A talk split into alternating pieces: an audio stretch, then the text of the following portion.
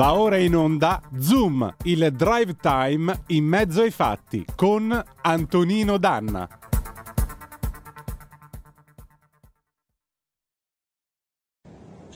Sapete com'è avvenuta la cosa della Russia? Anche su questo vi prego però il massimo riservo. Lo mettete? Qualcuno che non tiene il massimo riservo almeno. Non è il caso. La cosa è andata così. Non è il caso. duemilaquattordici non è il caso. duemilaquattordici a Minsk, in Bielorussia, si firma un accordo tra l'Ucraina e le due neocostituite repubbliche del Donbass per un accordo di pace senza che nessuno attaccasse l'altro. L'Ucraina butta al diavolo questo trattato un anno dopo e comincia ad attaccare le frontiere delle due repubbliche. Le due repubbliche subiscono vittime dai militari che arrivano, che si dice, a cinque, sei, sette mila morti. Arriva Zelensky, triplica gli attacchi alle due repubbliche. I morti diventano disperate, repubblicane, due milioni e duecentomila abitanti l'altra, vanno a Mosca, mandano una delegazione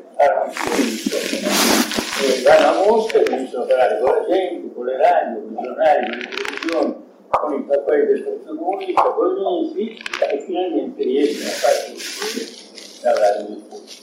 Se dicono Vladimir non sappiamo più fare, i felici.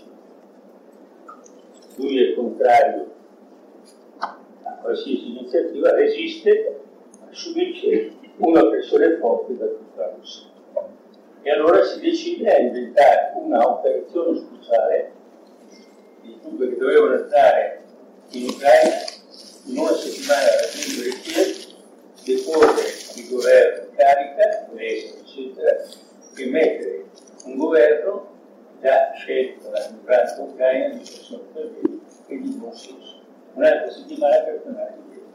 È entrato in Ucraina e si è trovato di fronte a una situazione imprevista e imprevedibile di resistenza da parte degli ucraini, che hanno cominciato dal terzo giorno a ricevere soldi e armi dall'Occidente. E la guerra, invece di essere un'operazione di due settimane, è diventata una guerra di duecentoventi anni. Quindi questa è la situazione della guerra in Ucraina. Io non vedo una tecnica a un tavolo di mediazione Putin e Zelensky, perché non c'è in nessun modo che sia una questa possibilità. Zelensky, secondo me, diciamo, non posso dire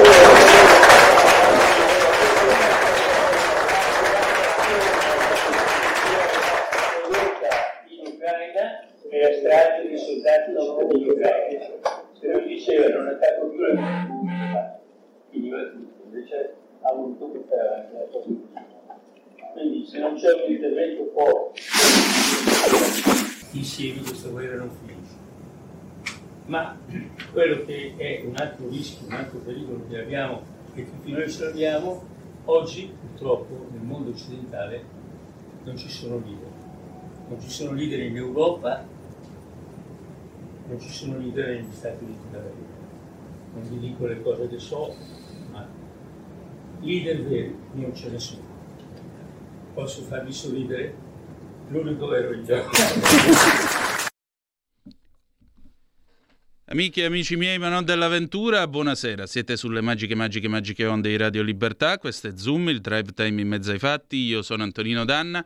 Quest'audio, che è esclusiva di la press punto it, che ringraziamo, è un audio che a quanto pare, stando a D'Agospia, sarebbe stato consegnato da un deputato in quota Tajani a eh, appunto la press, che peraltro ha fatto sapere di avere altri audio della famosa conversazione The Smoking Gun, la pistola fumante, che ieri Silvio Berlusconi ha ben pensato di eh, scaricare con tutto il caricatore addosso non soltanto al nascente governo, ma anche eh, ad alcune questioni di politica internazionale. Allora, le domande, abbiamo già in linea il nostro Carlo Cambi, che ringrazio e saluto perché abbiamo dovuto chiaramente eh, variare eh, la scaletta del programma, visto lo scoop realizzato dalla press.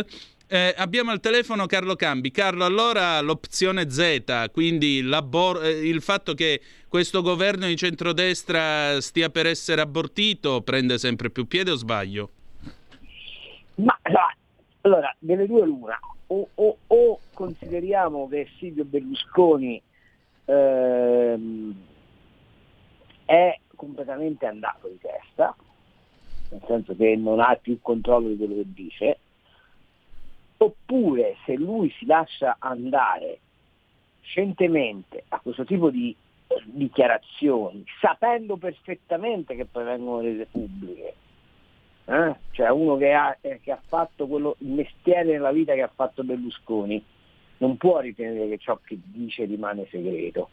Quindi chapeau alla press per lo scoop, ma diciamoci la verità, è uno scoop largamente annunciato. Allora, se lo dice scientemente, evidentemente sta lavorando perché il governo non nasca, ma al punto che sarà la Meloni stessa, e credo anche Salvini, nell'imbarazzo di accettare questo tipo di alleanza, perché sul fronte Zelensky, NATO, Russia, Berlusconi si sta ponendo in una posizione incompatibile con la linea del governo italiano. Certo, e anche dello stesso programma elettorale di centrodestra che parlava esatto. di, ruo- di posizione atlantica. A me, fa- a me fanno ridere quelli che ieri fino a tre... alla campagna elettorale sparavano addosso alla Lega dicendo ah i rubli sì sì Mosca, era Salvini ah, l'amico di Putin Salvini l'amico di Putin i rubli da Mo- cioè, questo Ops. ci sta dicendo che l'amico è lui, non so che l'amico è lui, ma che Zelensky è un macellaio che ha provocato nel duemilaquattro, dal duemilaquattordici la, la, la, la come dire la liberazione la, l'intervento di liberazione da parte di Putin delle popolazioni oppresse del Donbass.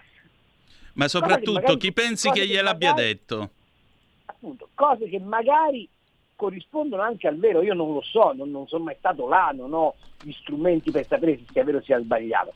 Una cosa che so è che questa narrazione cozza violentemente con la narrazione della NATO, con la narrazione del Presidente del Consiglio Draghi, con la narrazione De, de, de, dell'Europa, e colloca Berlusconi in una dimensione che è peggiore di quella di Orban, se vogliamo, per certi versi, dal punto di vista delle relazioni diplomatiche, intendo, no?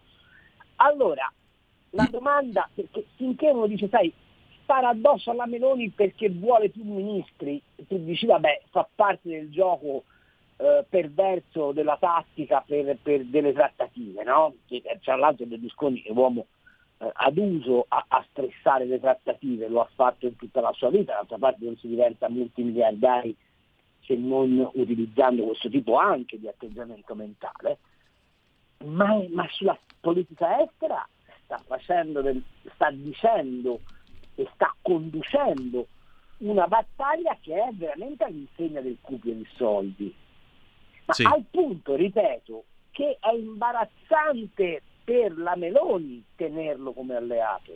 Certo, a questo punto no. Non ci sono le premesse per fare il governo. Eh, ma se sta così, giustamente, allora giustamente, no, io, io ho la mia idea che sia tutto concordato, ma questo è un altro paio di maniche, mm. ma giustamente il Presidente della Repubblica, quando la Meloni si presenterà dicendo io faccio il governo con Lega e Forza Italia, il Presidente della Repubblica, che fino a ieri era il garante massimo del totale sdraiamento dell'Italia sulle posizioni di Biden, gli domanderà, eh, ho capito, ma in politica estera sei sicura che questo tiene? Ma aggiungo, queste dichiarazioni sapendo che l'incarico per la Farnesina non è mai stato in discussione ed è stato attribuito a Tajani, certo, che è teoricamente il suo uomo di maggior fiducia. No, ma il bello è che D'Agospia scrive fammi finire, sì. finisco, mi taccio. Il bello è che noi rischiamo di fare presidente eh, scusami, ministro degli esteri il portaborse dell'uomo che ci dice sono il primo amico di Putin e Putin ha ragione a invadere l'Ucraina, perché questo, mes- questo, questo, questo, oh, oh, questo audio rubato, se lo strizzi come un limone, alla fine l'essenza che ne esce è questa. Certo. Certo. O, dico, o dico stronzate, non lo so. No, no, anzi, eh, D'Agospia, per portare ulteriore acqua al tuo mulino, scrive che a quanto pare Tajani si sarebbe beccato una telefonata da un'infuriata Giorgia Meloni, la quale gli avrebbe detto, cito testualmente, mi scuso con chi mi sta ascoltando, col cazzo che vai alla Farnesina. Beh, ma, ma mi pare evidente, cioè, ma, non c'è, ma non c'è da discutere. E poi il figlio putiniano sarebbe il povero Lorenzo Fontana. No, ma fatemi capire. Sì, sì, sì. Insieme con Salvini, non dimentichiamolo. Eh, con quell'altro eh. imbecille... Di... Imbecille, scusate. Eh, ritiro la parola e mi scuso. Con quell'altro, diciamo, opportunista politico di Letta, che detta oggi una dichiarazione dicendo «Ah, ma è il nemico dell'Italia all'estero. Siamo noi dell'opposizione o, so... o è appunto Fontana, eccetera». Ma Fontana... rispetto a queste affermazioni è un chierichetto della bassa padana. Beh, decisamente direi, decisamente. Uno che ha semplicemente detto valutiamo se le sanzioni non fanno più male a noi che a loro. Che, esatto. che, che peraltro è la stessa cosa che dice Macron, eh, voglio dire, non è che esatto. è una roba campata per aria. Vabbè, ma Macron è dal lato giusto. Però Carlo, a questo punto... E, e... però il significato di questa roba è pesante, ragazzi, c'è poco da fare, c'è da capire perché succede. O, ripeto, Berlusconi è totalmente rincoglionito, perché è, data l'età sarebbe pure possibile, ma se è così allora lo mettono a tacere.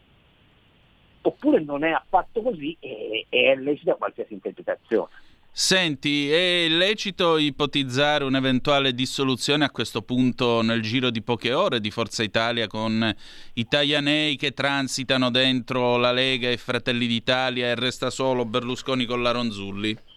E la Fascina. Ecco, appunto. E restano in tre, peraltro tra Senato e, io, io, e io Camera. Io non lo so, ho, ho notato che tu oggi hai postato su Facebook sì. il mio articolo...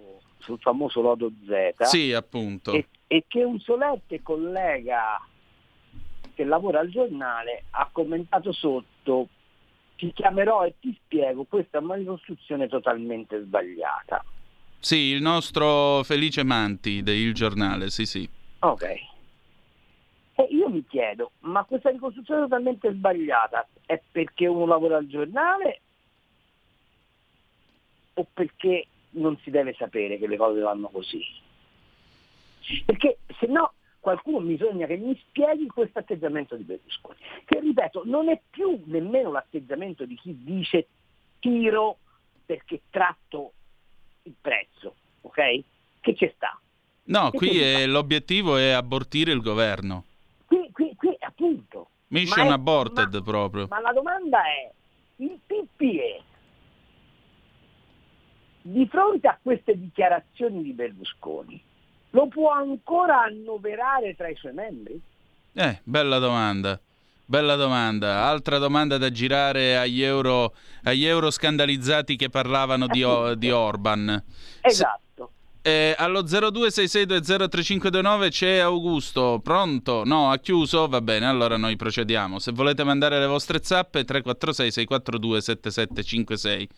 Beh, eh, assodato allora che l'amico di Putin abbiamo capito chi è, anche perché per stessa affermazione di Putin lui è uno dei cinque amici della vita del buon eh, Vladimiro. Eh, chi può dare voti eventualmente al centrodestra, oppure a questo punto che si fa? Un governo Cottarelli, come dicevi stamattina Giulio Cainarca? Io sono convinto che arri- arriveremo lì. Mm. Eh, e vedrete che arriveremo lì, a meno che la, la Meloni non si metta, non vada da Mattarella e gli dica eh, a Mattarella renditi conto che potete incendiare il paese. Mm. E secondo me questa è un'opportunità, è una eventualità sciagurata ma, ma possibile. Eh, ma intanto un governo di minoranza non si può fare, questo è il fatto. Ma, cioè, ma torniamo a votare. Ma, ma, no, ma il problema qual è?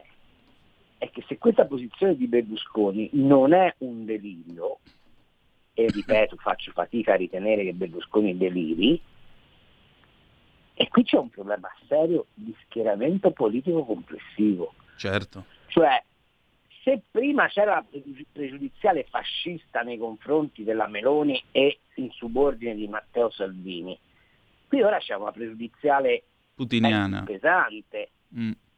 e, e, e di maggiore attualità, e di maggior stringente attualità. E la domanda però è: come si fa a fare il governo di larghe intese sostenuto da Forza Italia se le posizioni di Forza Italia sono queste? E allora a maggior ragione sciogliere di nuovo le Camere appena elette e tornare eh, a sì. votare. Non c'è un'altra strada. Questo eh. però sai che cosa significa? Eh, significa lo stato d'esercizio provvisorio perché non riusciamo a fare la finanziaria. E significa esercizio che andiamo prov... a votare il dieci di gennaio se va di sto passo. Esercizio provvisorio, P N R R che salta. Io non sono particolarmente affezionato al P N R R, ma è l'unica risorsa disponibile che abbiamo. Che tutti i provvedimenti per il caro bollette, eccetera, eccetera, eccetera, non vengono presi perché ovviamente un governo non c'è, cioè rimarrebbe, rimarrebbe Draghi, ma Draghi a quel punto non si può intestare nessun tipo di provvedimento. Beh, certo. che, che, che in qualche modo vincoli il bilancio, cosa che ha fatto fino a ieri, ma cioè, però fino a ieri sapeva che c'era una prospettiva di, tra virgolette, continuità di governo, non nel, nel, nel senso della, della, della, della linea politica, ma dell'azione di governo. Ma qui, se tu vai a un nuovo scioglimento delle Camere, hai un periodo di boh, quanto? quarantacinque giorni. Mesi? Sì. Ma sì, vabbè, ma settanta giorni mezzo, più o meno. C'è un casino, mm. settanta giorni. Rischi che poi a votare ci vada il venticinque per cento dell'elettorato. In queste condizioni c'hai l'esercizio provvisorio, in Europa ti sbranano e il paese è fallito. Bene. Quindi in queste condizioni so, che si fa? Un ennesimo questo... governo di solidarietà nazionale? Io immagino che questo sia il disegno e che, e che li convincerà e li convinceranno e che utilizzeranno questa questa circostanza di date, la, la, la, la, l'esercizio provvisorio, eccetera, eccetera, per convincere la Meloni a, ad accettare un, ra, un, un, un rassemblement dal quale lei però deve stare fuori. Ma a questo punto però, se sta fuori anche Matteo Salvini, sta fuori il trentaquattro per cento dell'elettorato. Certo. E quasi la metà del Parlamento. Ma io ho l'impressione che, che ripeto, al prossimo... Voglio vedere, voglio vedere come fanno poi a cooptare Forza Italia se le posizioni eh, di politica estera di Forza Italia sono queste. Eh, ma allora a maggior ragione non sarebbe meglio andare all'opposizione, Lega e Fratelli d'Italia, e alle prossime ma... elezioni dal trentaquattro salire direttamente al settanta per cento? Ass- ma sono assolutamente d'accordo con te. Una cosa è sicura: Matteo Salvini e la Meloni, ma la Meloni credo che non abbia bisogno di questo consiglio, deve dire o il governo è del centrodestra o non c'è nessun altro governo. Esatto. E chiedere le elezioni di nuovo. Eh beh, sì. Oppure un governo di scopo per fare questa, per rabberciare una finanziaria e poi a gennaio-febbraio si sciolgono le Camere. Sente il consiglio del governo di scopo? Eh, bella domanda, trovarlo. Certo non Draghi. Certo non Draghi. Secondo te Draghi si innesta, si intesta questo fallimento? Fra l'altro, apro e chiudo parentesi, è ancora in carica e oggi esce il dato che stiamo in recessione perché siamo allo ze- almeno zero virgola due per cento. Quindi la, la magica, magica, magica, come dire, cura dei migliori non c'è stata. E decisamente no. Augusto D'Alecco, pronto? Sì, ciao, ciao. Ciao, ciao carissimo, dici. Saluto Cambi, che finalmente posso ascoltarmi direi. Salve. Allora, eh, Berlusconi ha detto delle cose vere, oneste e coraggiose, che è quello che tantissima gente, soprattutto dalla Lega, pensa. Io che ho lavorato in Russia che in Ucraina queste cose le ho viste di persona e quindi posso solo sottoscriverle. Adesso la domanda è questa: faremo un governo coraggioso che si assume la sua responsabilità di non essere più servo della NATO e degli Stati Uniti, dei poteri forti, e quindi per fare ordine bisogna fare disordine, rimetterci tutti in gioco, guardarci negli occhi e tirare fuori le palle, come si dice, oppure continuare ad arrancare facendo governicchi da omuncoli, da politicuncoli e uncoli vari. Lascio a voi la domanda e è scontato quello che penso io. Vi saluto e vi ascolto per radio.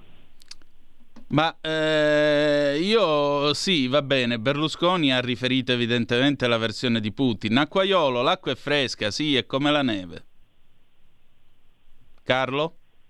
Ma allora, che, che Zelensky sia un personaggio discutibile. Questo è fuori che, discussione. Che in Donbass si è combattuta una guerra civile dal duemilaquattordici in avanti.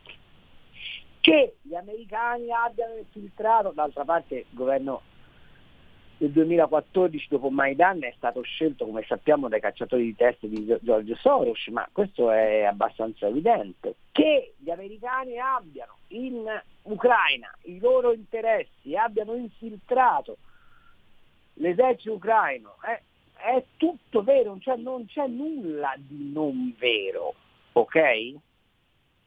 Quindi ma Berlusconi non ha fatto un'operazione coraggiosa, perché se doveva essere un'operazione coraggiosa, quando Tajani e lui medesimo e tutta Forza Italia andava in televisione a dire o con la NATO o si muore, quando al Parlamento europeo il P P E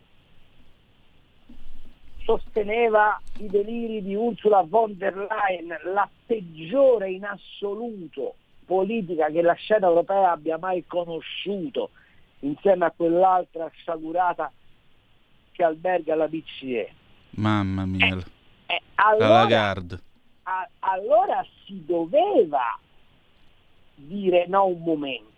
E invece Berlusconi, vorrei ricordarlo, eh, no, eh, esatto, aveva detto eh. che lui non lo riconosceva più come amico, l'amico ecco. Vladimir, che aveva sbagliato tutto, che era impazzito. Queste sono dichiarazioni pubbliche del, del, dell'ex cavaliere Silvio Berlusconi. R- rilasciate peraltro non più tardi di cinquanta giorni fa. Eh, appunto. Che... Allora, la domanda è questa resipiscenza attuale. Deriva da che cosa? È motivata perché? Eh, eh, perché c'è un presidente del Consiglio in pectore come la Meloni che ha detto giù le mani dall'Ucraina, mi faccio in, in, vado io a farmi sparare per liberare Kiev, ed è l'unico grimaldello che tu hai per far saltare tutto? Ma la domanda è, fai saltare tutto in nome tuo o stai facendo il nome per conto di qualcun altro? Appunto. Senti, abbiamo Michele Caruso al telefono. Ciao Michele. Eh, pronto, buonasera, Radio Libertà, Michele Caruso. Ben ecco. trovato. Dunque, io di quest'audio che è uscito fuori di Berlusconi dopo anche ehm, eh, su quanto è emerso eh, dal fascicolo dove lui aveva... Mi senti? Sì, perfettamente. Aveva segnato degli appunti dando alla Meloni della supponente, arrogante, mm. prepotente, e lei ha risposto che non è ricattabile. Eh, io pensavo che Forza Italia fosse l'ala moderata, che desse ehm, un po' un quadro al cerchio, eh, facendo equilibrare un governo che, a mio parere, eh, questa è una radio che è senza filtri né censure, dunque la mia opinione è veramente, eh, anche in maniera civile e spessa, credo che possa essere quantomeno esprimibile, se non condivisibile, eh, dunque rispettabile, che mh, di una donna per la prima volta prende in pectore Giorgia Meloni, abbiamo visto questo ultimo sì. Consiglio dei ministri in mano a Mario Draghi, adesso domani partiranno le consultazioni e poi ci sarà il mandato da parte del Colle, del Presidente della Repubblica, eh, che c'è la fiducia, c'è questo tutto ministri tra uh, tecnici e politici, io vorrei dire veramente persone competenti e non persone che mh, cercano soltanto di tenersi in mezzo alla poltrona e fare il proprio interesse, ma facciamo il bene dell'Italia, detto principio.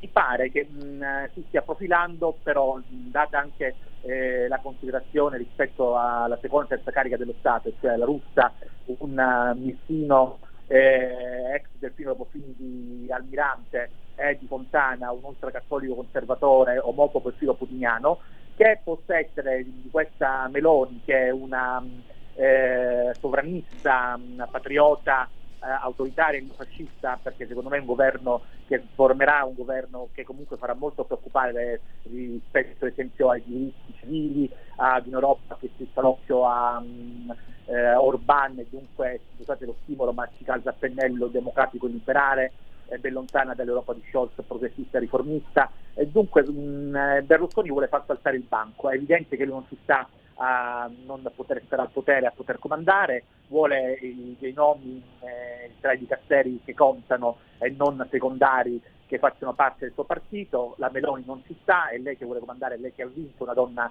che devo dire comunque anche se eh, lontana mh, eh, an, uh, luce dal mio pensiero, è capace di intraprendenze eh, dal carattere eh, macista, che si farà valere, e dunque io credo che questo centrodestra non sarà così unito e coeso come prima delle mh, votazioni durante la campagna elettorale sembrava essere. Una vostra opinione al tal riguardo. Grazie, mi... Grazie Michele, ciao. Eh, eh, troppi galli nel pollaio, insomma, la vede il nostro Michele Caruso. Carlo? Mm, no, non sono d'accordo. Non sono d'accordo, secondo me c'è un disegno preciso dietro questa cosa e, e se tu apri il sito di Repubblica adesso vedrai che c'è un, il commento di Francesco Bei che dice: l'amico di Putin è il problema di Meloni. Esatto. E eh, siamo allora... proprio al problema, e oggi abbiamo capito anche chi è l'amico di Putin. Capito? E eh, allora eh, poi dice: caso Berlusconi a Strasburgo, socialisti e liberali atta- all'attacco del P P E. Allora eh, eh, domanda: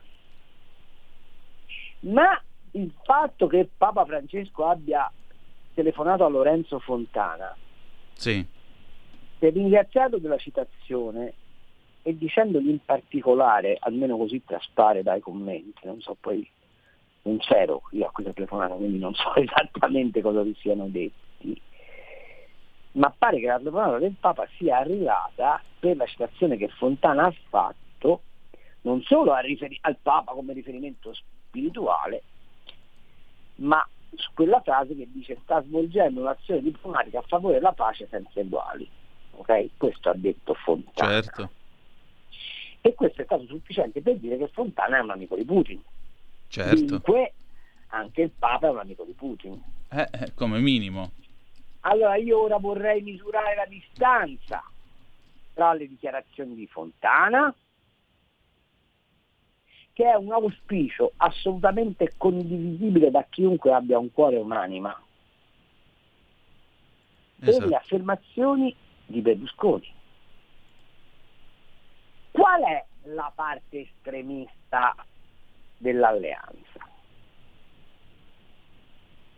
Qual è la parte dell'alleanza che pone l'Italia in difficoltà? Lasciamo perdere se le cose narrate da Berlusconi siano o non siano corrispondenti al reale. Se le cose narrate da Berlusconi sono corrispondenti al reale, allora vuol dire che il Presidente della Repubblica, il Presidente del Consiglio, il Ministro degli Esteri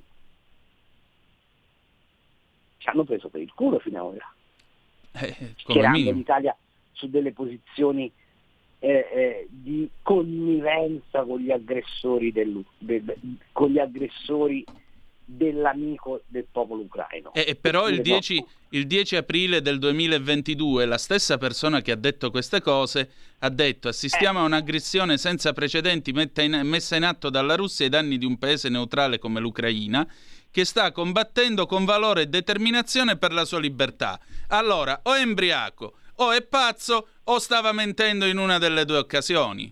eh. Allora, siccome Berlusconi ci ha abituato, vabbè, le bugie Berlusconi le ha sempre dette, a cominciare dalle, dal, dal, dalle parentele eh, nel Maghreb. Ma... Scusa un attimo Carlo, trenta secondi e torniamo subito. Scusami, ma questa delle parentele è impagabile. C'è chi te la racconta sbagliata e chi te la racconta male. C'è chi te la racconta tagliata, chi te la racconta al contrario e chi non te la racconta affatto. Q D S te la racconta giusta. Ogni giorno la tua terra, il suo presente, le sue attese, la sua volontà di rinascita. Leggi, abbonati, scegli Il Quotidiano di Sicilia. L'informazione giusta per crescere insieme.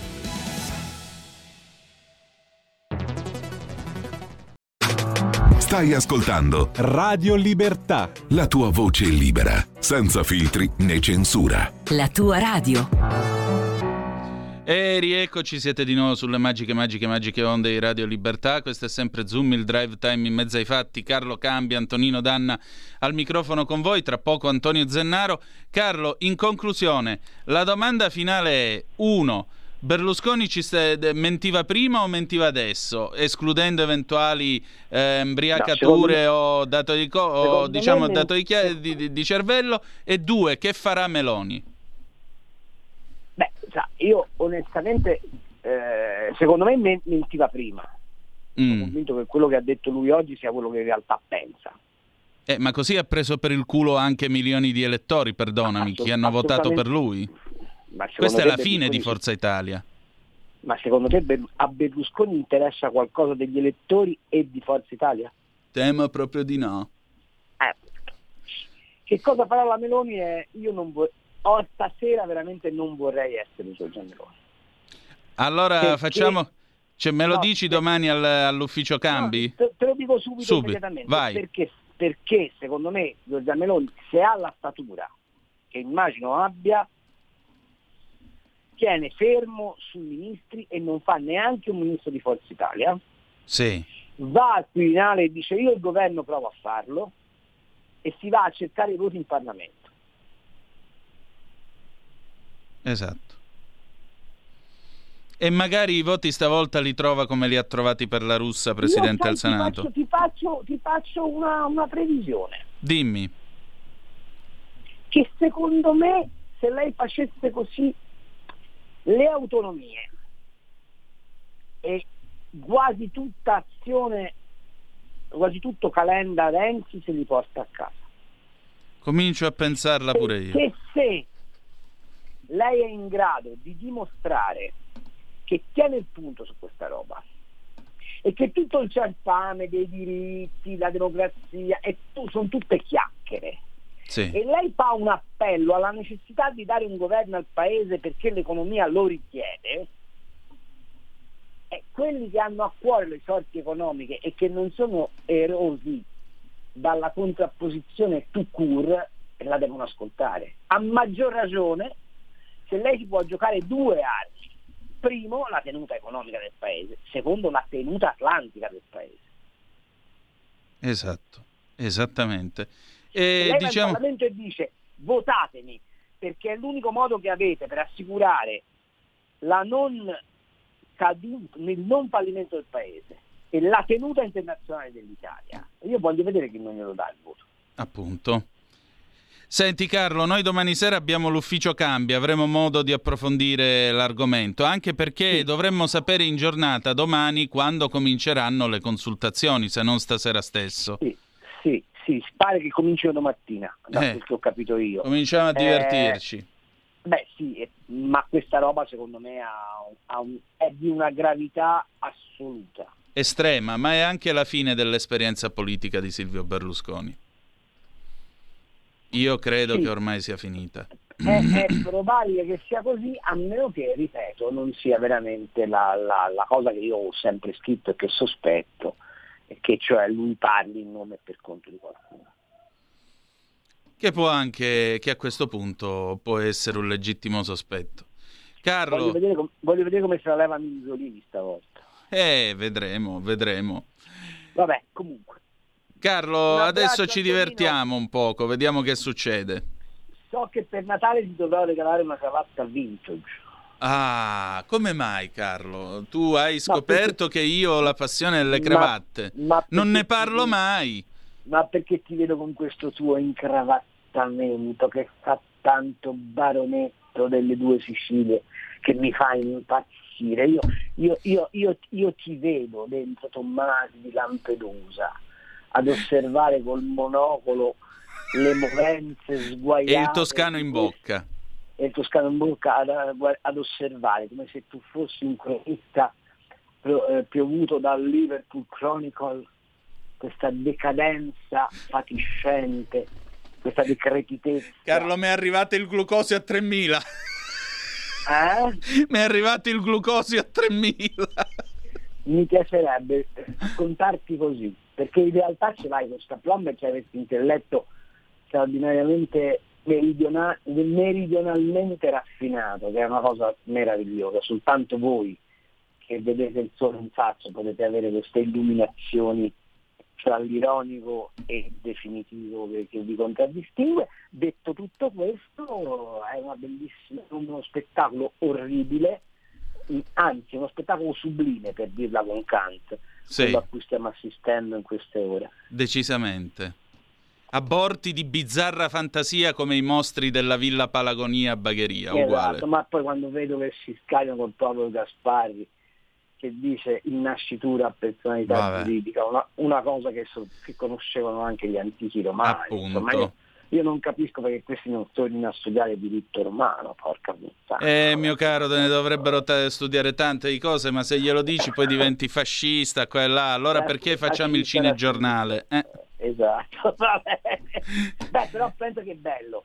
Eh. Se fosse ancora l'Istituto Luce a raccontare il cavaliere Berlusconi alla festa dei suoi manipoli si schiera a vantaggio delle forze di liberazione russe che stanno completamente combattendo sul fronte orientale per la liberazione. Quello sarà nella prossima puntata del Cinegiornale ad aria fritta, martedì prossimo. Grazie Carlo.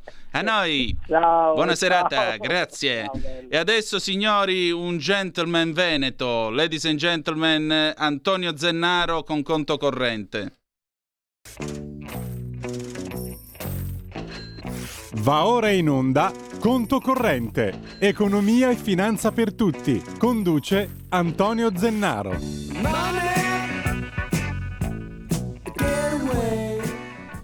Antonio, io ti chiedo scusa per il ritardo, ma la realtà, ahimè, ha fatto irruzione. Anzi, a maggior ragione, da lontano, dalla regia, c'è il buon direttore Giulio Cainarca che vorrebbe sapere un tuo parere sulle ultime uscite del, dell'ex cavalier Berlusconi a proposito dell'Ucraina, del suo grande amico Vladimir, che gli ha raccontato la sua versione dei fatti, eccetera, eccetera, eccetera. Il governo nasce oppure, come eh, in certe missioni spaziali, come si vede nel film Ab- Apollo tredici, Mission Aborted?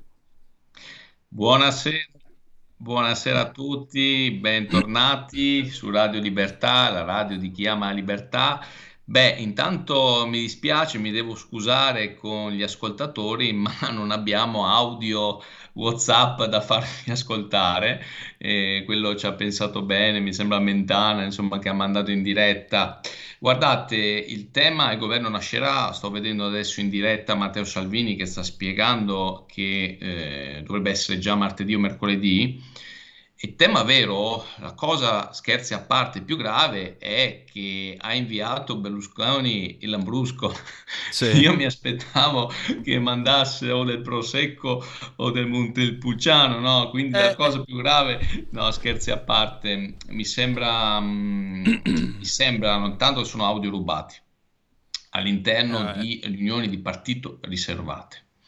Quindi eh, sicuramente le affermazioni sono non politicamente corrette, eh, creano dei problemi geopolitici, perché comunque stiamo costituendo un governo e quindi eh, forse meglio. Però la cosa grave è che ci siano dei parlamentari di Forza Italia che registrano il leader e poi, poi mandano ai giornali, cioè, al di là dopo delle parole, che ognuno dà il suo giudizio politico, non è opportuno, che ha il suo casino al centrodestra che può governare dopo undici anni, adesso non, non entro troppo nell'aspetto politico, però sono sempre audio privati, riservati, quindi sì, all'interno di una riunione politica, però insomma non, penso che i cittadini, questo crea dei problemi, perché poi c'è una politica dei palazzi, dei rapporti esteri, e crea insomma difficoltà, no? Chi si presenta deve presentarsi a Mattarella con la squadra di governo. Però è anche vero che penso ci sia più che altro, le persone siano preoccupate delle bollette, siano preoccupate del dato sull'inflazione che è uscito eh, proprio sull'Italia pochissimi giorni fa, l'inflazione più alta degli ultimi trenta anni, eh, no, siamo tra l'otto e il nove per cento, quindi eh, questo oggi sta preoccupando le famiglie. E, e quindi il governo dovrà essere subito operativo, velocemente, per gestire questi dossier. Quindi sì, Berlusconi ha anche una certa età, quindi questo non vuol dire che certe affermazioni, però decontestualizzato, eh, sì, crea un problema, perché comunque ha preso l'otto per cento, quasi come la Lega, però è anche vero che eh, il voto è sovrano, il voto è, eh, lo decidono i cittadini, però magari qualche voto in più alla Lega, lo dico da cittadino ora, eh, sarebbe forse stato più utile in fase di formazione del governo, cioè prendere gli stessi voti da Forza Italia, eh, cioè comunque con leader che, no, vedete, comunque eh, crea dei problemi, eh. Quindi capisco che lui dica, no, io voglio gli stessi ministri di...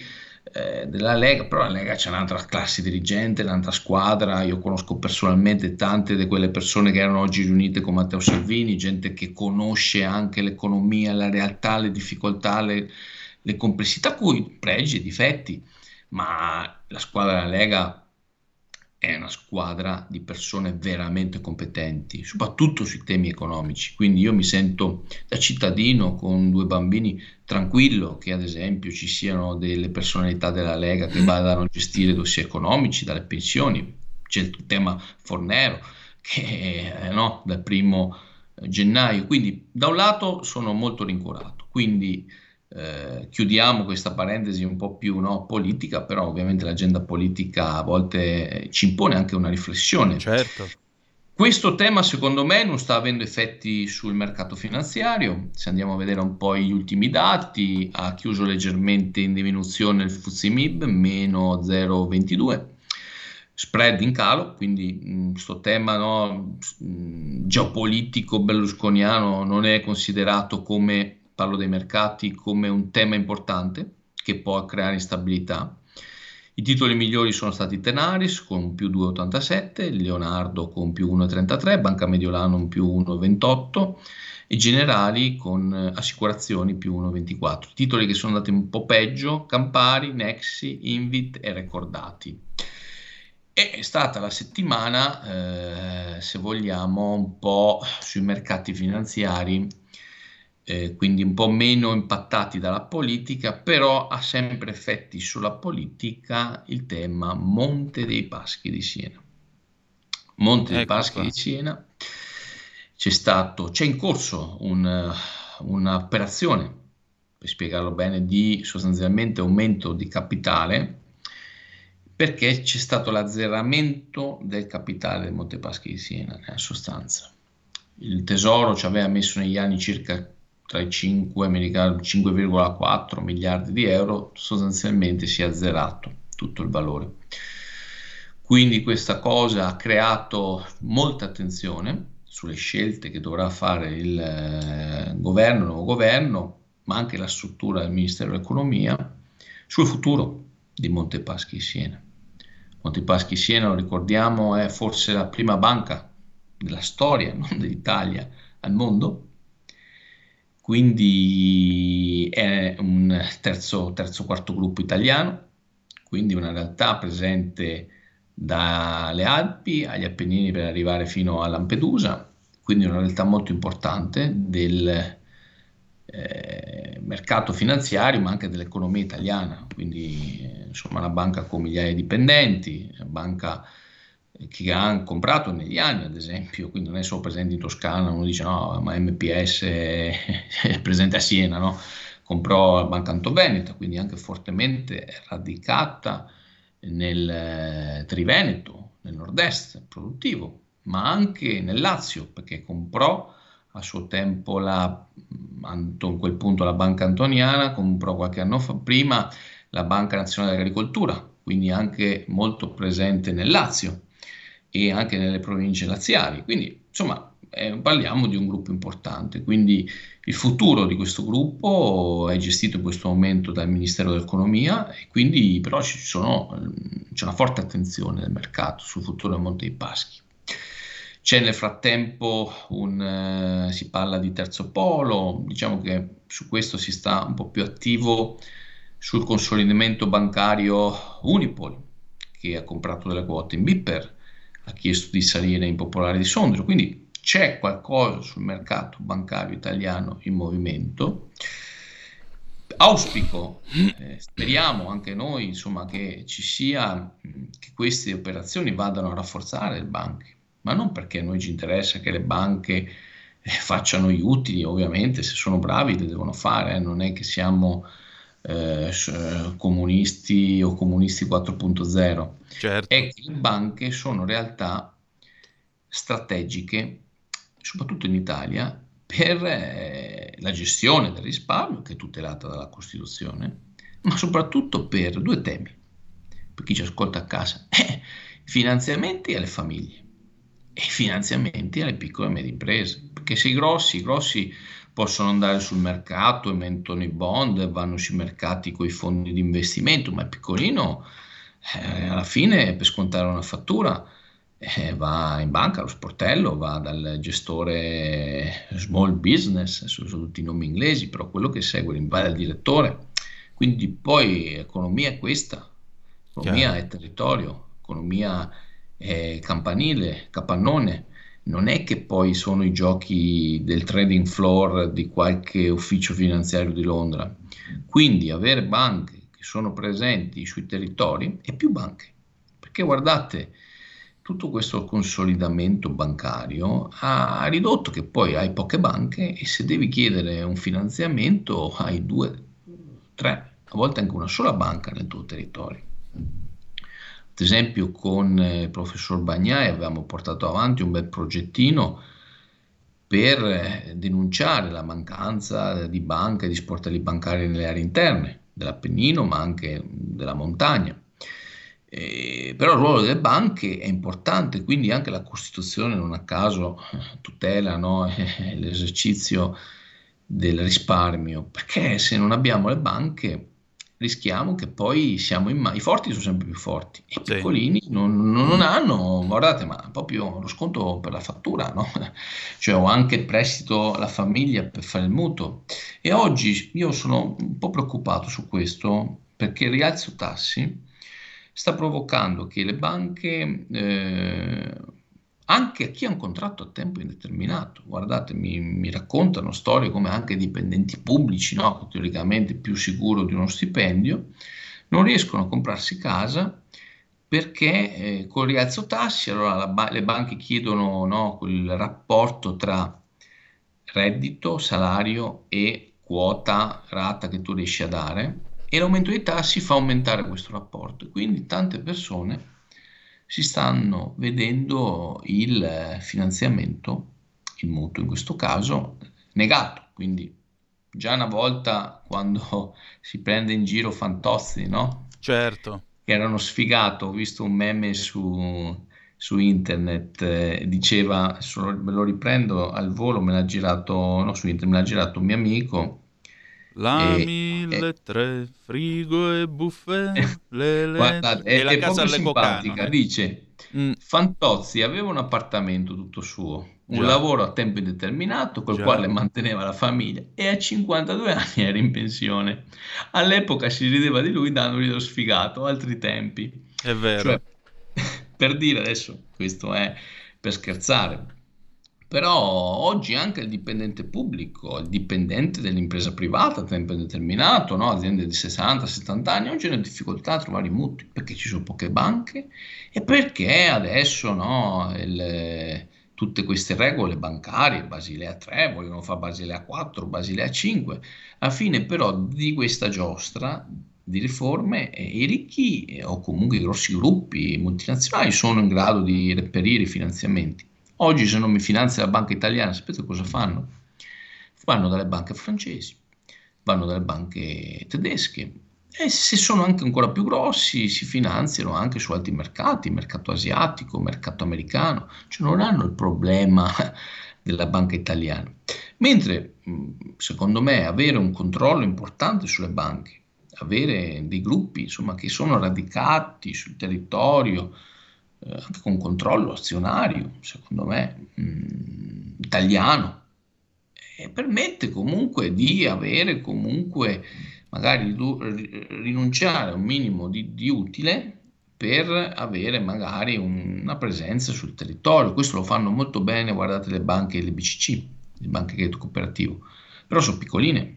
Anche loro vigilate per una scelta sbagliata di Matteo Renzi dalla Banca Centrale Europea, mentre le casse di risparmio tedesche sono vigilate dalla banca, dalla banca insomma, dalla, dalla Bundesbank, non dalla B C E.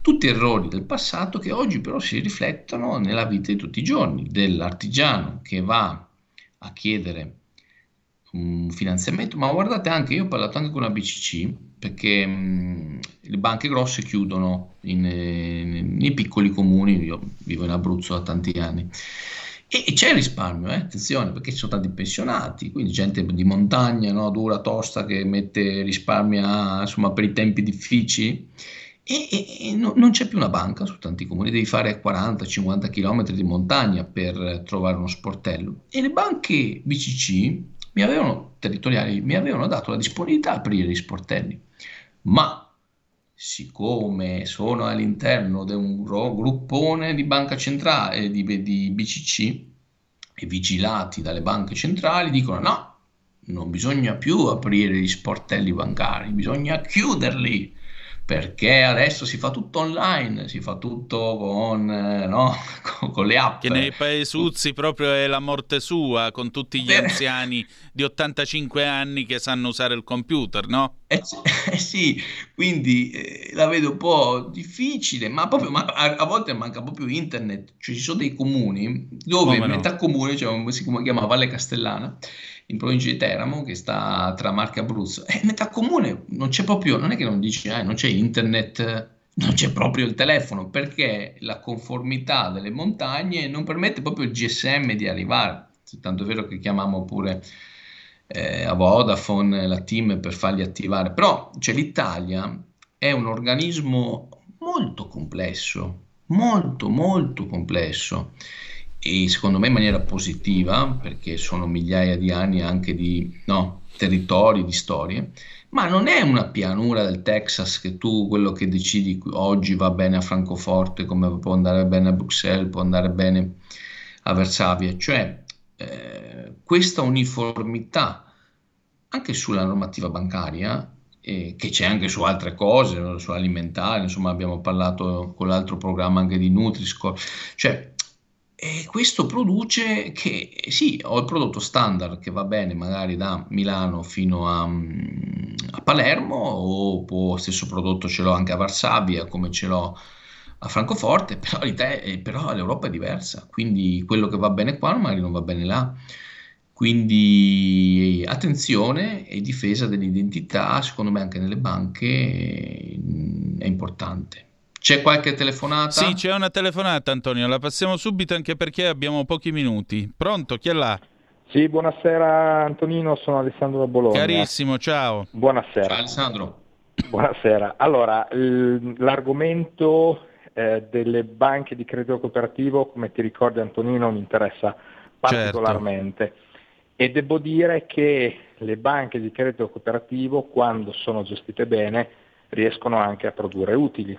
Perché io sono all'interno di una storia, di una B C C che produce utili e che comunque, pur essendo piccola, muove due miliardi di euro. Ok, quindi iniziamo ad essere in una realtà piccola ma non infinitesima.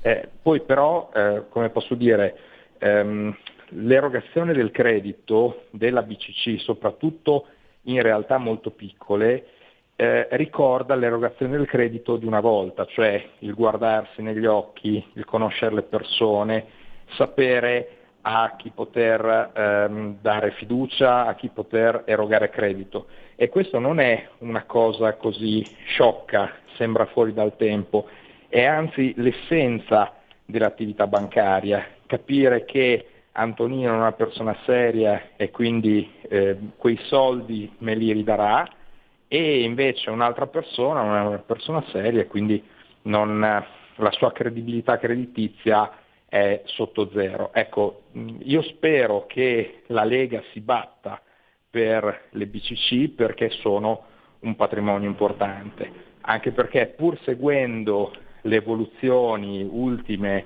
dell'online presidiano il territorio. Poi vi saluto, non vi rubo altro tempo, vi ascolto per radio. Antonio, Buona... due minuti, tutto tuo.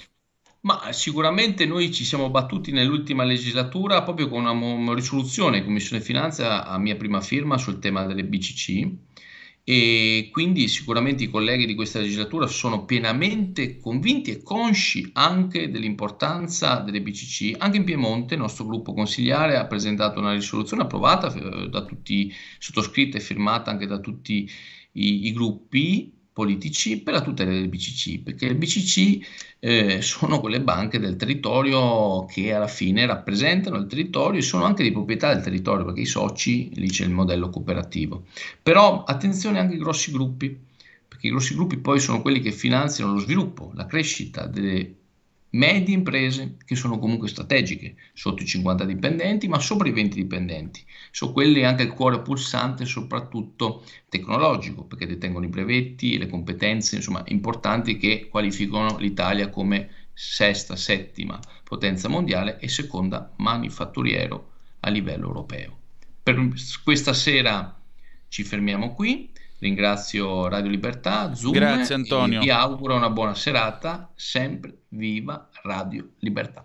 Grazie Antonio, e sempre viva Conto Corrente con Antonio Zennaro. A mercoledì, ciao. Allora, trenta secondi di pausa e torniamo subito.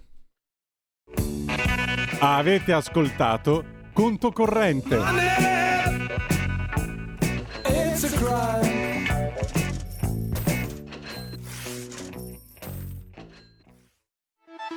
Stai ascoltando Radio Libertà, la tua voce libera, senza filtri né censure, la tua radio.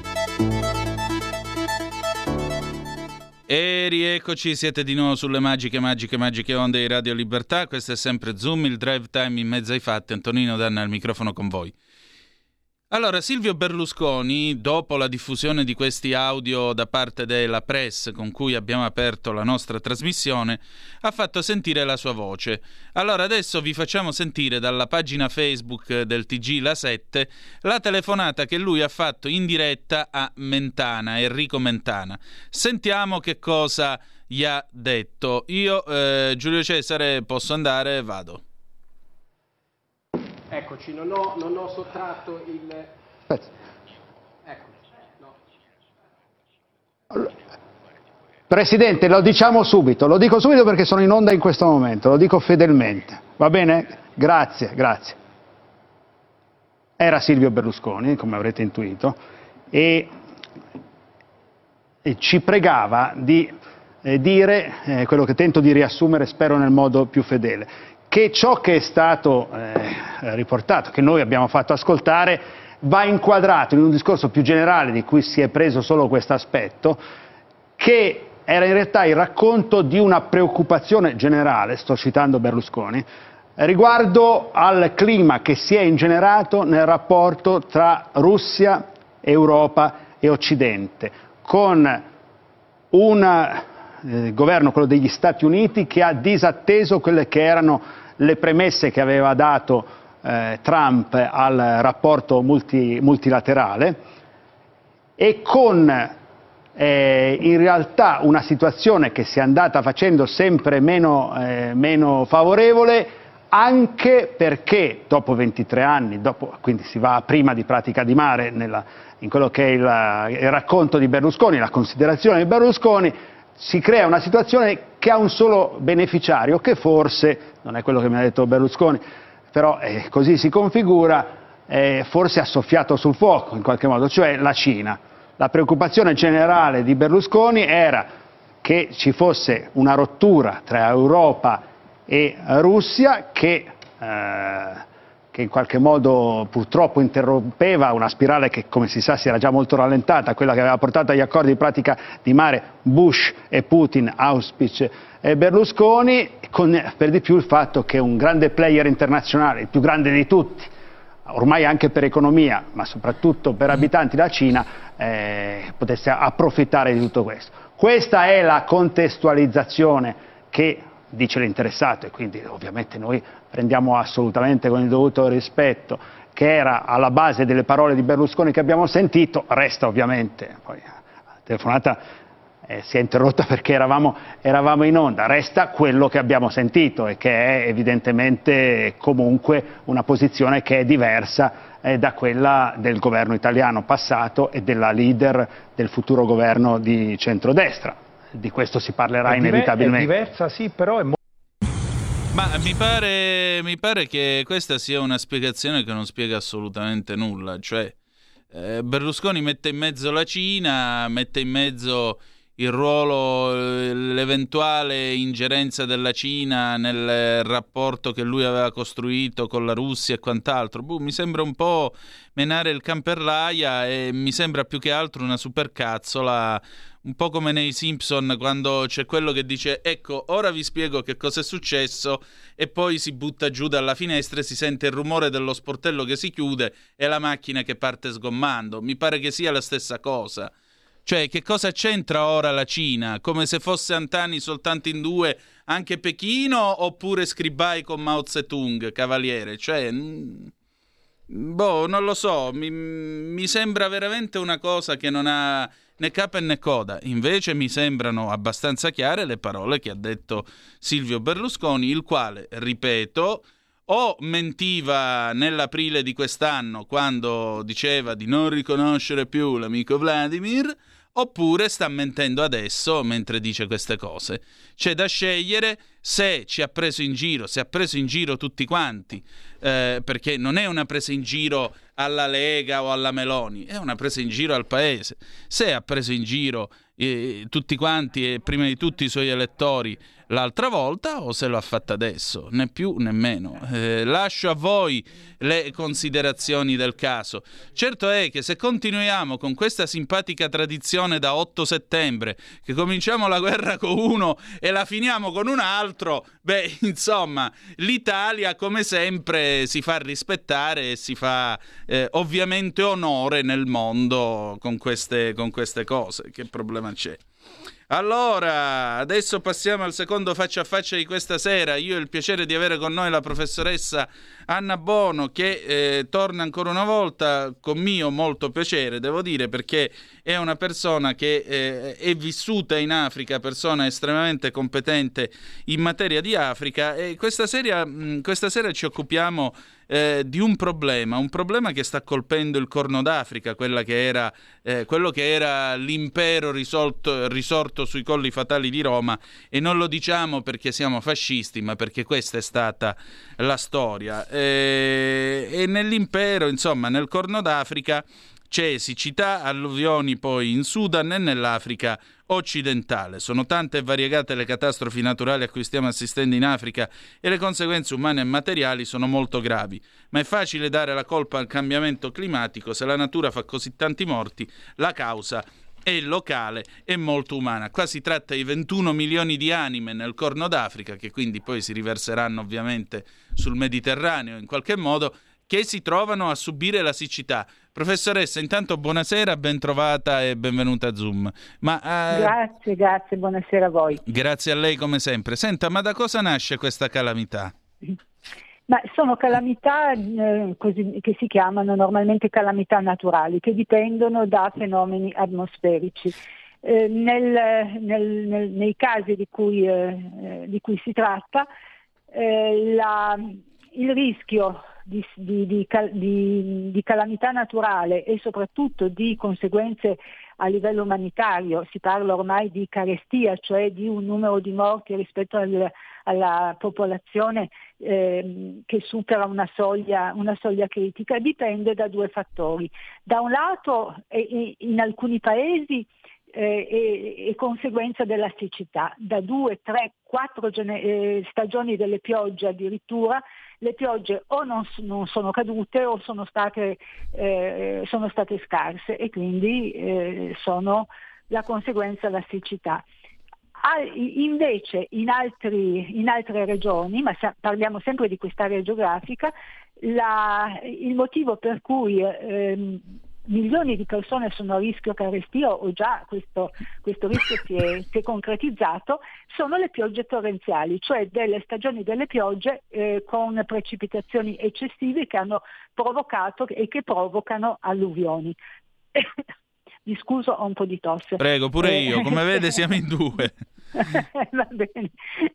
E, e, quindi due, due fenomeni nettamente diversi: da un lato la siccità, dall'altro un eccesso di precipitazioni atmosferiche che provocano esondazioni, provocano alluvioni, ma ci sono anche dei casi, dei paesi in cui il, entrambi i problemi si verificano. Per esempio il Kenya, dove il nord è afflitto da una siccità eh, estrema che sta creando dei problemi eh, gravissimi alla popolazione, perché muore il bestiame, chi, chi ha il bestiame non si riesce a coltivare, non si riesce a raccogliere perché i, i, i, i raccolti non maturano, eppure eh, sempre nel nord c'è un'area in cui è, è l'aumento del livello di un enorme lago, il lago Turkana, che sta provocando gli stessi problemi, cioè allaga i raccolti e porta via il bestiame. Eh, in tutti e due i casi eh, la prima conseguenza è una, eh, un, un, un, si chiama crisi alimentare o acuta, Eh, e, e vuol dire che la gente da tempo è sempre più eh, e, e, e per periodi sempre più lunghi non mangia abbastanza o non, non mangia bene. Ci sono due modi per, eh, sono due modalità diverse: una malnutrizione che deriva dal fatto che ci si deve limitare a pochi ingredienti, a pochi alimenti, perché, perché non si può, non se ne possono avere altri, e quindi delle diete eh, squilibrate che alla fine per qualche giorno, per qualche settimana sono tollerabili, e poi invece com- com- incominciano a comportare, soprattutto poi sui bambini e sugli anziani, delle conseguenze. Oppure, o in concomitanza, un'alimentazione insufficiente, cioè eh, poche calorie. Sembra, eh, noi viviamo in una realtà in cui si contano le calorie cercando di, di ingerirne eh, di meno, e quindi eh, tenere sotto controllo il peso. Eh, Stiamo parlando, ci, ci riferiamo a delle realtà dove invece il dramma è che ci sono persone che tutti i giorni non assu, assimilano, non assumono abbastanza calorie da, eh, eh, da sostenere il, il, la fatica quotidiana e, e, e quindi essere costretti a ridurre sempre più le proprie, le proprie attività, e poi insorgono malattie, insorgono complicazioni. Ripeto, sono soprattutto ovviamente i bambini e gli anziani, ma è tutta la popolazione che ne risente. Ma non ne risente solo la popolazione, ne risente anche il bestiame. In, in Sudan mi sembra, no anzi in Etiopia sembra che siano già morti tre milioni e mezzo di capi di bestiame, e si teme per la sorte di altri venticinque milioni di capi di bestiame. Chi perde il bestiame eh, spesso in condizioni tali per cui non è poi in grado, quando si, sarà superata questa crisi, di riacquistarlo. Non solo, in Kenya per esempio, nel nord di cui parlavo, dove c'è siccità, la gente cerca di vendere il bestiame e lo vende sotto costo pur di ricavare, sapendo di non poter Eh, di non potergli dare da mangiare, e quindi eh, sapendo che eh, è, è questione di poco, eh, di giorni o di settimane morirà, quindi lo vende ma per poco, e poi quel poco, con quel poco si procura di che mangiare, ma, ma, ma si tratta di eh, allungare di, di, di giorni, al massimo di settimane, una situazione critica. Naturalmente eh, c'è una mobilitazione internazionale per cercare di Eh, integrare, di assistere, di, di mandare aiuti alimentari, ma è una, eh, questo diventa sempre più difficile, anche perché più abbiamo parlato di ventuno milioni di persone, ma in realtà il, eh, la, complessivamente il timore è, è per eh, più di sessanta milioni di persone, perché è, è una situazione che si aggrava progressivamente e, e diventa sempre più difficile assistere un, un numero così elevato di persone, tenuto conto che questa è una situazione di crisi, questa è, un, è, un, è una regione eh, sotto, eh, sotto stress, ma sappiamo bene che nel mondo ce ne sono, eh, ce ne sono molte altre. Inoltre, la, dove c'è siccità questo problema non, non sussiste, ma dove invece sono le alluvioni che creano, eh, che creano crisi alimentari, crisi umanitaria, c'è anche il problema che dove esondano i fiumi, i laghi, Le, le strade, eh, le piste vengono allagate, crollano ponti, insomma le infrastrutture che sono già abbastanza rarefatte e spesso eh, patiscono di, di scarsa manutenzione, diventano impraticabili, strade, ferrovie e, altre, e altri e, e allora bisogna ricorrere agli aerei e agli elicotteri, con aumento di costi e con uh, complicazioni che è facile che è facile immaginare. Insomma, una situazione veramente critica e, e, e con prospettive, questo è il punto, non rosee, perché eh, nessuno può dire se la prossima stagione delle piogge sarà regolare, cioè non pioverà poco e, e si ricomincerà a vivere normalmente, o incomincerà finalmente a piovere dove c'è siccità e, e allora si ritornerà alla vita. Professoressa, senta, chi è che si sta avvantaggiando da tutto questo? Perché è chiaro che quando queste cose si complicano, quando c'è qualcuno che ha bisogno d'aiuto, c'è anche chi può dare un aiuto estremamente interessato. E poi che cosa può fare l'Italia in tutto questo, visto che comunque noi abbiamo un legame storico con quella parte d'Africa? Ma eh, chi, chi si avvantaggia sicuramente è chi produce cibo e, e, lo, può, e lo può vendere, ma... Eh... Io credo che in questo momento il problema sia reperirlo e, e, e portarlo a destinazione, e non soltanto il cibo, perché bisogna anche essere preparati a intervenire sul, eh, sul, eh, sugli effetti che la mancanza di cibo e, e gli altri disagi che comportano questi, queste situazioni provocano sugli organismi, quindi cibo e medicinali. L'Italia fa, può fare quello che fanno altri paesi, soprattutto paesi occidentali, europei e, e nord Europa, e che sta già facendo, e cioè contribuire eh, con, eh, con aiuti finanziari alle, eh, al bilancio e quindi alla possibilità di intervento, prima di tutto delle agenzie delle Nazioni Unite. Eh, una serie di agenzie, si chiamano così, cioè di organismi delle Nazioni Unite, sono proprio preposti a intervenire in situazioni critiche.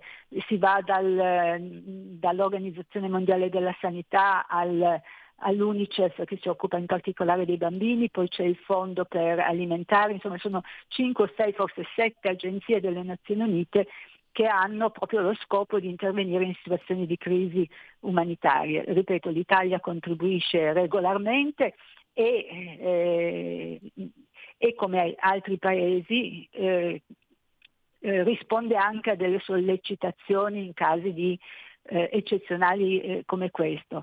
Il, eh, E questo non tanto per una responsabilità storica quanto per una responsabilità morale, che soprattutto, lo voglio sottolineare, i paesi occidentali, i paesi europei eh, sentono e che li induce a intervenire per, per cercare di limitare i, i, i danni di, eh, di eventi eh, catastrofici come, come questi.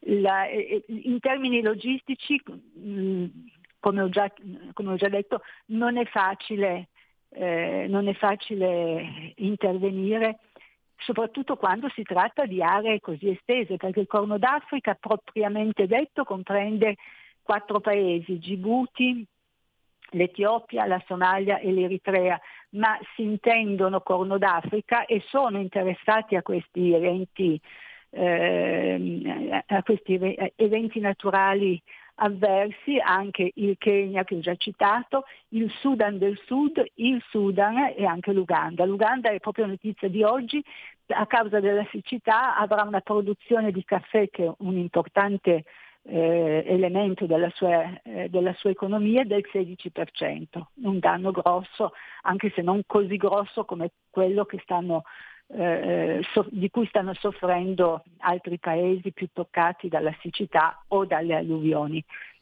Ma eh, professoressa, questo può eh. significare anche migrazioni epocali, immagino, mm, eh, m- o no? Migrazioni no, migrazioni no, chi ha fame eh, non va lontano. Eh, non, non ci riesce, eh, non ha i mezzi e non ne ha neanche l- l- la volontà. Eh, il, eh, piuttosto, eh, ed è un fenomeno in corso, piuttosto comporta il fatto che eh, centinaia di migliaia di persone e complessivamente milioni non è che migrano, ma si spostano, per esempio in, eh, in Sudan del Sud. Eh, e, e que- però questo vale anche per la Nigeria, per, gli alt- per tutti i paesi che ho citato, soprattutto quelli maggiormente colpiti. Eh, beh, della Nigeria non abbiamo ancora parlato, ma è il paese più colpito dal, dalle piogge dalle piogge eccessive, magari ne parliamo, ne parliamo dopo. Dicevo, in tutti questi paesi la gente eh, cerca di spostarsi E, e di raggiungere dei punti, di solito dei centri urbani, dove eh, spera eh, di, di poter eh, ottenere aiuto, perché spera e sa che esistono dei centri dove si distribuisce il cibo e dove si, si assiste chi ne ha bisogno. Spesso succede che in questo modo partono donne, bambini, anziani, mentre gli uomini adulti rimangono indietro Per, eh, per accudire per esempio a quel che resta del bestiame o comunque dei beni di famiglia. Si tratta di, eh, quindi di spostamenti, eh, neanche di rifugiati, perché il rifugiato è una persona che lascia il suo paese, oltrepassa i confini del suo paese per mettersi al sicuro da, da, qualche, da qualche minaccia, in questo caso la carestia le, le, le, e tutto ciò che comporta.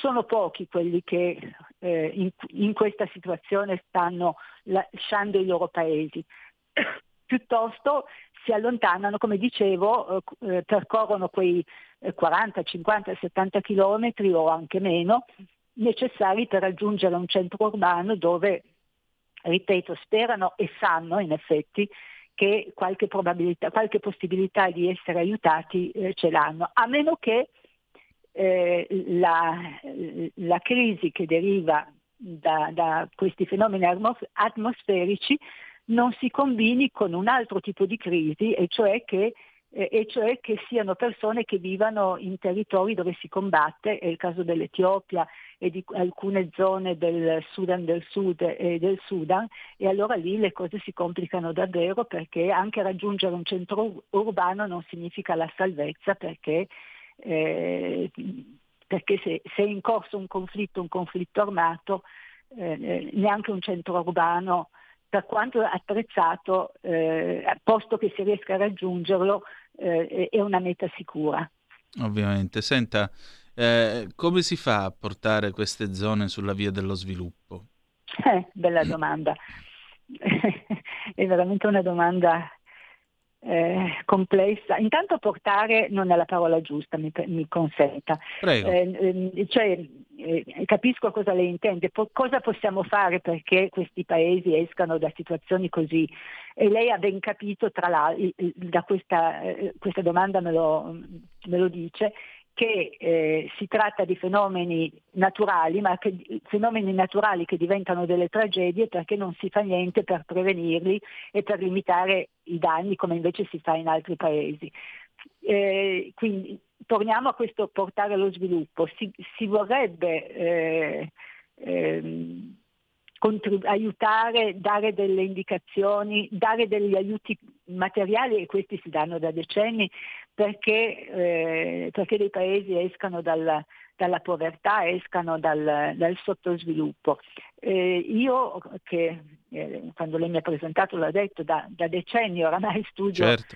eh, direttamente e, e attraverso studi eh, cioè, sul campo e, e attraverso letture e informazione la situazione di, di, tutto, la, di, di tutto il continente, mi sono convinta che non si porta allo sviluppo. Lo sviluppo deve essere un progetto, e deve essere un progetto eh, di cui sono, a cui partecipano e, e in cui credono eh, le, gli abitanti di un paese, I, chi li governa, ma non soltanto loro, eh, in generale eh, la popolazione di un paese. E quindi si può eh, accompagnare eh, lo sviluppo e sostanzialmente eh, contribuirvi se c'è questa volontà di sviluppo. Guardi, una trentina d'anni fa, negli anni novanta, una sociologa eh, africana, mi sembra del Camerun, si chiama Axel Kabou,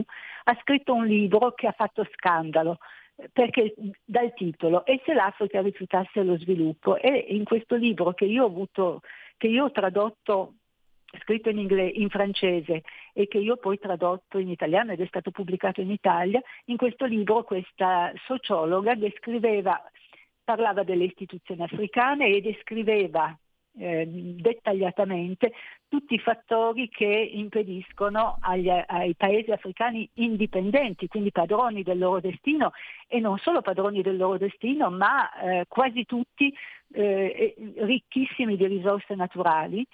Eh, dicevo, questo libro descrive dettagliatamente gli ostacoli allo sviluppo. Il titolo dice tutto, ripeto, "E se l'Africa rifiutasse lo sviluppo?".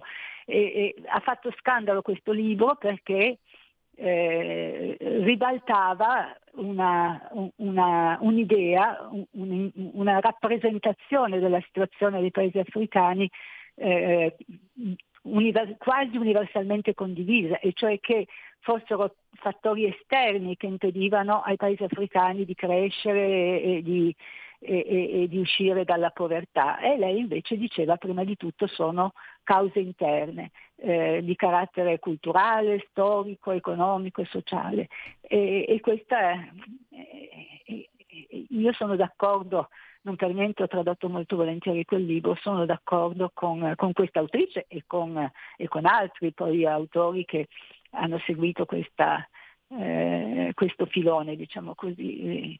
Il, il, il destino dei paesi africani eh, è troppo facile, ma, so, ma molto fuorviante attribuirlo a fattori esterni, e si continua a fare eh, il, eh, anche nel, nel linguaggio emerge eh, questa, eh, questa concezione dell'Africa come vittima eh, di, di, di fattori esterni e, e, e, da, e di fattori indipendenti dalla volontà di chi, eh, di chi ci ha, degli africani in generale. Per esempio si dice la, la Cina si compra l'Africa. Io quando scrivo, tra l'altro l'anno scorso, due anni fa, sono stata chiamata a scrivere un saggio proprio su questo, dico l'Africa si vende alla Cina. Perché, scusi? Perché in effetti se la Cina, eh, se si dice la Cina eh, si compra l'Africa, il soggetto è la Cina. Mm. Se io dico l'Africa eh, si vende alla Cina, cioè eh, è disposta a vendere le sue materie prime, i suoi terreni, le sue risorse, le sue ricchezze, e quindi la metto come soggetto, cioè in una frase il soggetto e quindi il, il responsabile, l'elemento attivo è la Cina, e l'Africa invece è, è, è, diciamo subisce e viene rappresentata come inerte che subisce la volontà della Cina. Io dico i paesi africani, gli africani hanno una loro volontà che purtroppo spesso eh, va contro i, i loro stessi interessi. Quando, le faccio un esempio che mh, è un po' lontano da, dall'inizio del nostro, della nostra conversazione, quando gli africani invece di eh, accudire e proteggere la loro fauna selvatica la, la cacciano, distrugge, uccidendo eh, migliaia, decine di migliaia di capi per venderli, e parlo soprattutto degli elefanti e dei, rino- e dei rinoceronti, ma sono anche molti altri gli animali che subiscono questa sorte, fa una scelta che è una scelta, eh, eh, è una scelta eh, sconsiderata, perché, come dicono i, i ranger e i difensori della fauna selvatica in Africa, che per fortuna sono tanti, un elefante vivo rende per cinquanta anni, un elefante ucciso rende, eh, eh, rende per le, le due zanne che vengono vendute in quel momento e poi eh, eh, e, e poi non più. Eh, un, perché un elefante vivo rende per cinquanta anni? Perché lei sa, tutti sappiamo che c'è un turismo eh, e anzi che ci sono paesi africani che eh, hanno come capitolo di, di come, come introito pri, principale o tra i principali proprio il turismo eh, si dice faunistico, no? Non so, il turismo eh, di chi, l'ecoturismo di chi, insomma sì, quella cosa lì. Il, il Kenya per esempio, il Tanzania, ma eh, cito i due paesi più, più noti, ma il Sudafrica, la Namibia Eh, devono al, ai safari fotografici, eh, per fortuna non quelli eh, per cacciare, eh, dei, eh, degli introiti di valuta estera eh, importanti. Eh, se si eh, riduce, se si decima, come, come purtroppo succede, la fauna selvatica, eh, quell'introito viene meno e viene meno per sempre, perché eh, è molto difficile ripopolare un'area eh, che è stata. Tra l'altro, torniamo alla siccità, questo è un problema, eh, il problema del, del bestiame che muore eh, in questo momento eh, eh, e proprio in Kenya riguarda, riguarda anche la fauna selvatica, perché come muoiono i dromedari, come muoiono le mucche e le, e le pecore per mancanza d'acqua e di pascoli, muoiono anche gli elefanti, muoiono anche le gazzelle, le zebre, E, e, e tanti altri animali. Insomma, torniamo al, al, eh, all'origine della nostra eh, chiacchierata. Eh, è, è una catastrofe quella che è in corso in questi paesi del Corno d'Africa, che ha molti aspetti e che, eh, e che avrà delle ripercussioni di, lung- di medio periodo sicuramente, le sta già, eh, si stanno già prefigurando. Professoressa, noi dobbiamo chiudere qua, però io la ringrazio. Eh, sì, purtroppo non abbiamo parlato della Nigeria, vede? Ahia, eh, avremo modo di tornare comunque su questo tema, professoressa. Anzi, forse ho divagato un po', però eh, forse invece ho, ho, ho fatto, ho dato degli spunti ulteriori eh, per. Eh, Per credo, riflettere su questi fenomeni. Credo molto no. interessanti, credo come sempre molto interessanti. Professoressa, la ringrazio e al piacere di ritrovarci presto allora. Io ringrazio voi e le auguro buon lavoro. Grazie ancora, grazie. Allora, noi andiamo in pausa, torniamo subito. Stai ascoltando Radio Libertà, la tua voce libera, senza filtri né censura. La tua radio. E rieccoci, siete di nuovo sulle magiche, magiche, magiche onde di Radio Libertà. Questo è sempre Zoom, il drive time in mezzo ai fatti. Antonino Danna al microfono con voi. Io ringrazio ancora una volta la professoressa Anna Bono che, eh, come sempre, è disponibile a raccontarci l'Africa da un punto di vista che è un punto di vista estremamente informato, competente e professionale. Allora, noi chiudiamo la nostra trasmissione con le parole di Matteo Salvini. Questa sera abbiamo dovuto eh, rivedere tutta la scaletta del programma, ma credo che eh, vi sia stata, sia stata una puntata interessante e utile per tutti voi. Vi dico solo questo: c'è una, un'ANSA uscita alle diciannove e tredici che dice questo: da presunte liti sui ministeri a dichiarazioni inventate, da retroscena fantasiosi a incontri mai programmati, la sinistra e i suoi media continuano ad alimentare tensioni, ma la Lega è determinata a dare vita al governo di centrodestra per rispondere alle aspettative. Tutto il fango e le falsità di questi giorni sono materiale per i nostri legali. Così una nota della Lega. A questo punto noi eh, chiudiamo la nostra trasmissione con questo lungo intervento, sono venticinque minuti, quindi copre l'ultima parte di questa puntata, poi ci sarà la canzone finale dopo la sigla che sarà eh, I Nomadi, Ho difeso il mio amore del millenovecentosessantotto, Matteo Salvini che commenta appunto il, l'audio, lo scoop della Press, con cui abbiamo aperto questa trasmissione. Lo lasciamo alla vostra meditazione. Domattina avrete Giulio Cainarca, con cui evidentemente commentare tutto questo. Noi ci ritroviamo domani sera alle diciotto e zero cinque trattabili e ci sarà l'ufficio Cambi dalle diciannove in poi sulle magiche, magiche, magiche onde di Radio Libertà. Grazie per essere stati con noi, buon ascolto e ricordate che malgrado tutto, the best is yet to come, il meglio deve ancora venire. Vi ha parlato Antonino Danna, buonasera. Altra polemica su Twitter, qualcuno dice che il prossimo governo cancellerà la legge sull'aborto, falso, falso. La priorità saranno le bollette, il lavoro, fermare la legge Fornero, non tornare a dividere il paese cancellando o modificando la legge sull'aborto. Io sono sempre comunque per la vita, però l'ultima parola spetta alla donna, spetta alla ragazza, spetta alla mamma o alla potenziale mamma, quindi di tutto c'è bisogno fuorché di dividersi su questo. Questa è l'attualità. Eh, Matteo eh, saluta la terza A, grazie Matteo, ricordati di noi guardie giurate. Il Gobbo mi dice ci vuole più certezza della pena.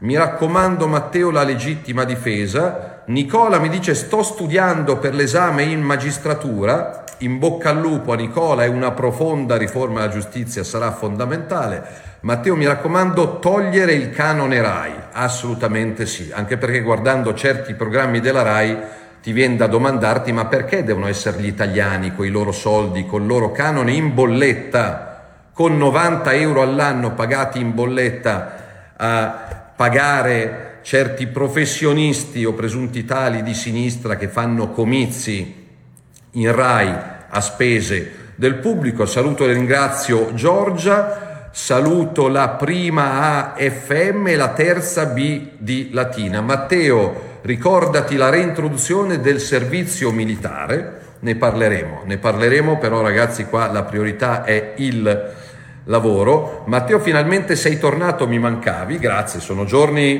un po' complessi quelli che portano alla nascita del governo, abbiamo eletto il Presidente del Senato, il Presidente della Camera Lorenzo Fontana, c'è la sinistra che non si dà pace, eh, una sequela di insulti nei confronti di, di un bravissimo ragazzo, un bravissimo parlamentare, di un marito, di un papà come Lorenzo Fontana, l'ha insultato Enrico Letta, l'ha insultato la Cirinnà, l'ha insultato Saviano che ha detto Lorenzo Fontana il peggiore, l'ha insultato De Luca, però De Luca ormai è la macchietta di se stesso, l'ha insultato Laura Boldrini, vuol dire che a sinistra non hanno ancora capito che gli italiani hanno votato.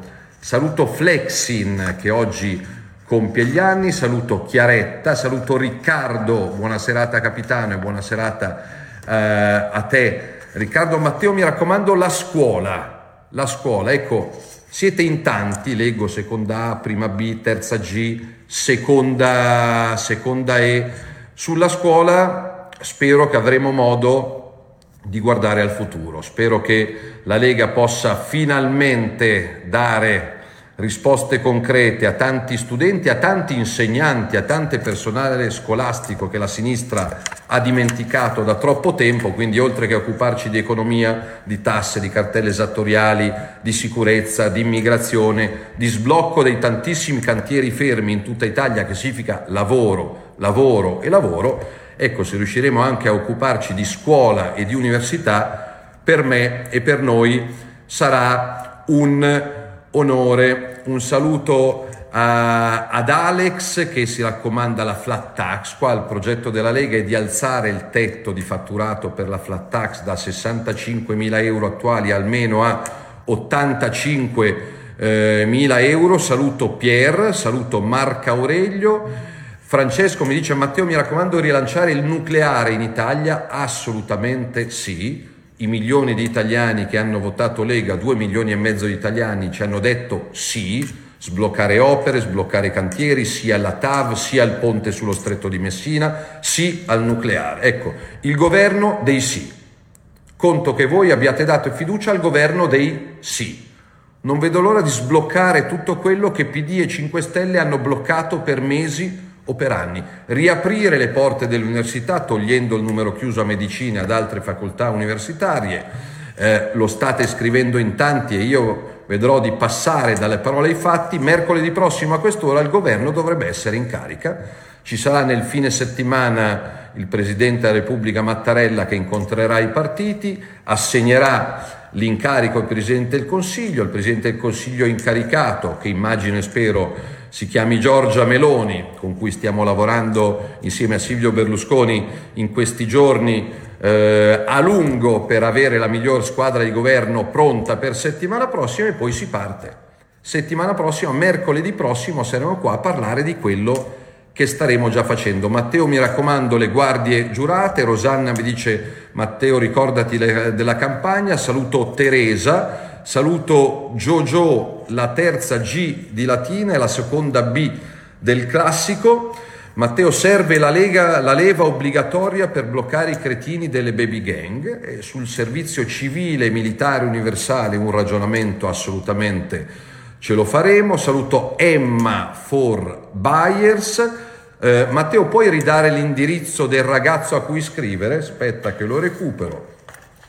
Ripeto, Lorenzo Bastelli, un ragazzo che compie quattordici anni eh, fra pochi giorni, il dieci novembre, che non può frequentare la prima liceo scientifico perché ha un tumore e quindi ha problemi di salute ed è a casa, e la mamma Francesca chiede anche a voi, scrivetegli.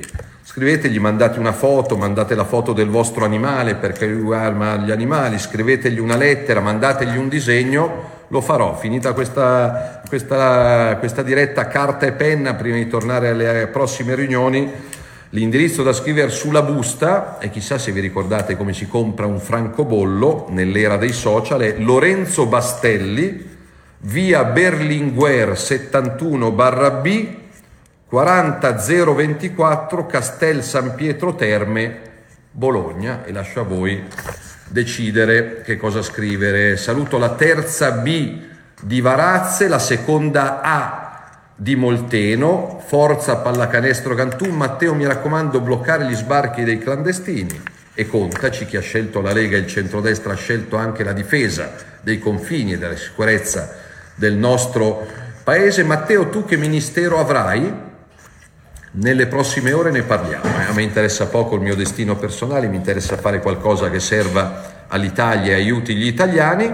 Una mezza idea ce l'ho eh, di, di, di, di affrontare una bella sfida per dimostrare che si può sbloccare quello che è bloccato da decenni, si può creare lavoro, si può creare modernità, efficienza, si può e si deve tutelare l'ambiente insieme al lavoro e alla sicurezza. Ne parliamo fra qualche ora molto volentieri. Saluto la terza e saluto Alessandro. Saluto, ma, ragazzi, ma, ma non si studia alle diciotto e ventitré, perché qua c'ho un esercito pacifico di studentesse e studenti, perché vedo la terza P di grafica, la prima A del Manzoni.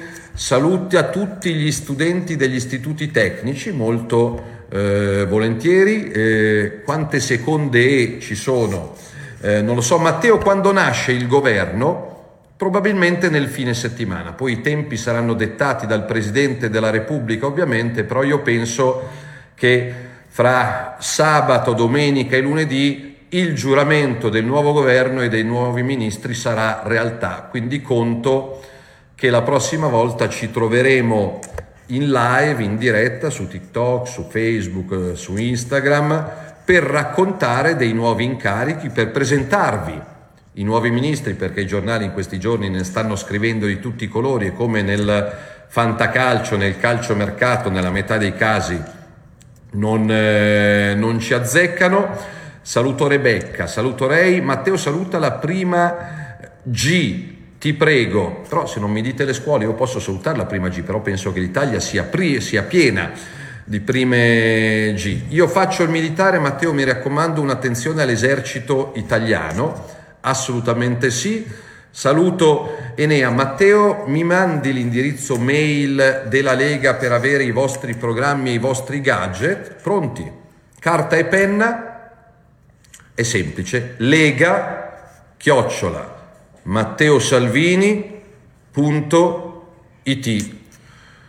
Matteo, saluta il nostro prof di italiano, giusto? Perché saluto sempre studentesse e studenti, però fatemi salutare anche i tanti prof le tante professoresse, i tanti insegnanti che fanno il lavoro più bello, più importante e purtroppo spesso meno pagato eh, in Italia, perché la scuola è dei sette milioni di studenti, ma la scuola sono anche il milione di insegnanti e tutto il personale scolastico che fanno grande la scuola italiana. Quindi se c'è una quarta G che mi saluta, se c'è una terza A del classico che mi saluta, è perché ci sono degli insegnanti, ci sono dei professori, ci sono anche dei bidelli, degli assistenti scolastici che si fanno il mazzo dalla mattina alla sera e che sono dei grandissimi. Mio figlio da Salerno va a studiare economia a Bologna, gli faccio gli auguri. Matteo, mi raccomando, il rilancio del nucleare. Sì, assolutamente sì. L'unico modo per avere energia pulita, sicura, costante nel tempo, senza dipendere da paesi stranieri, è riportare l'Italia alla modernità, quindi alla ricerca sul nucleare pulito e sicuro di ultima generazione. E conto che da ministro del prossimo governo, magari anche da vicepresidente del Consiglio, se così sarà, del prossimo governo, i sì per sbloccare cantieri, porti, strade, autostrade, ferrovie, costruire ponti, sistemare scuole, ospedali, eh, case popolari e caserme. Anche il sì all'energia nucleare sarà al centro dell'attività mia e del prossimo governo. Matteo, ma riuscirete ad alzare il tetto per la flat tax? Sì, la proposta della Lega immediata, già dai, dai prossimi mesi, è di alzare da sessantacinquemila a ottantacinquemila euro il fatturato annuo per pagare una tassa ridotta del quindici o al massimo del venti per cento. Matteo, blocca le cartelle esattoriali dell'Agenzia delle Entrate, è un'altra priorità su cui stiamo lavorando. Pace fiscale, rottamazione, saldo e stralcio. Matteo, ricordati lo stop alla legge Fornero. Sì, questa è una parola che abbiamo dato e manterremo, costi quello che costi. Il primo gennaio non entrerà in vigore la legge Fornero. La manovra di bilancio che il prossimo governo approverà avrà uno stop definitivo, giusto, sacrosanto, alla legge Fornero. Poi è chiaro che non risolvi in due mesi i problemi di tutta Italia, però un chiaro segnale andrà dato anche di libertà in economia. Penso all'innalzamento del tetto di spesa al denaro contante, penso alla limitazione dell'obbligo di uso del bancomat per pagare tutto E, e poi si arricchiscono solo le, le banche. Leggo Forza Napoli, Forza Milan, Forza Juve, Forza Inter, quindi siete assolutamente democratici in tema di tifo calcistico. Matteo, mi raccomando, ok la rottamazione delle cartelle esattoriali. Saluto Giulia, saluto la seconda E, saluto Eva, saluto Fiorello. Matteo, torna a Palermo, ti aspettiamo, non vedo l'ora, non, da, non solo da imputato ma da, da ministro, per dare risposte a quel Sud che ha voglia di lavoro. E sicuramente andrà rivisto il reddito di cittadinanza, che adesso viene percepito a vita anche da qualcuno che rifiuta di andare a lavorare e che campa alle spalle del prossimo. Ecco, garantire un reddito a chi non può lavorare è sacrosanto, però mettere dei limiti a chi prende, non per mesi, ma per anni, del denaro pubblico, non avendone magari diritto e rifiutando dei posti di lavoro, ecco, assolutamente questo andrà fatto. Saluto la terza E, saluto Giada. Matteo, parla corsivo? No, neanche se mi pagate. Parlo italiano, parlo stampatello. Saluto Andrea eh, Cola. Eh, Matteo, ricordati anche di noi ausiliari nelle residenze sanitarie per anziani. Assolutamente sì. Saluto Anna e Caterina. Matteo, ti aspettiamo in Sicilia volentieri. Saluti dall'Albania. Grazie alla folta comunità albanese, laboriosa comunità albanese presente in Italia. Giuliana saluta dall'Abruzzo. Matteo, togli il canone Rai. È uno dei nostri impegni e lavoreremo perché la televisione pubblica non gravi sulle spalle dei cittadini. Non so quanti dei sintonizzati, vedo Firenze, vedo Legnano, vedo Verona e vedo Potenza. Eh, lo chiedo a voi, sì o no al canone Rai? Un minuto, un minuto. Sì o no al canone Rai? Io dico no. Un miliardo e settecento milioni di euro a carico dei cittadini, spesso per programmi che sono imbarazzanti. Andrea dice sì al canone Rai, Elviolo dice no, basta canone Rai, Alessandra dice no, Mattia dice no, Vittorio dice no, Nerina dice no, Alessandro Pompo no al canone Rai, Caterina Rosalba, Cristina, Francesco Gardiol, Denny, Eh, Quote, Michele, Ashik Uddin, no al canone Rai. Insomma, ecco, io penso che questo miliardo e settecento milioni di euro che oggi gli italiani pagano in bolletta per pagare programmi televisivi a volte imbarazzanti sulla, sulla Rai possano essere investiti per aiutare chi non ce la fa a pagare le bollette. Io penso che una bella pace fiscale, una bella rottamazione delle cartelle delle esattoriali, un bel saldo e stralcio, una bella chiusura di tutte le pendenze, di tutti i debiti, possa essere reinvestita aiutando imprese, imprenditori, commercianti e cittadini a pagare le bollette. Eh, Matteo, non ce la facciamo ad arrivare a fine mese, dateci una mano. Francesco mi dice più attenzione alla scuola, assolutamente sarà una delle nostre eh, priorità. Saluto Riccardo, saluto Alessandro, saluto Roby da Jesolo, saluto i settantatremilasettecento che hanno messo mi piace in questa manciata di minuti e saluto gli oltre settecentoventimila che ormai popolano questa pagina e crescono di giorno in giorno, mandando anche eh, consigli eh, interessanti. Matteo, mi raccomando, il lavoro, il lavoro, il lavoro. Assolutamente sì.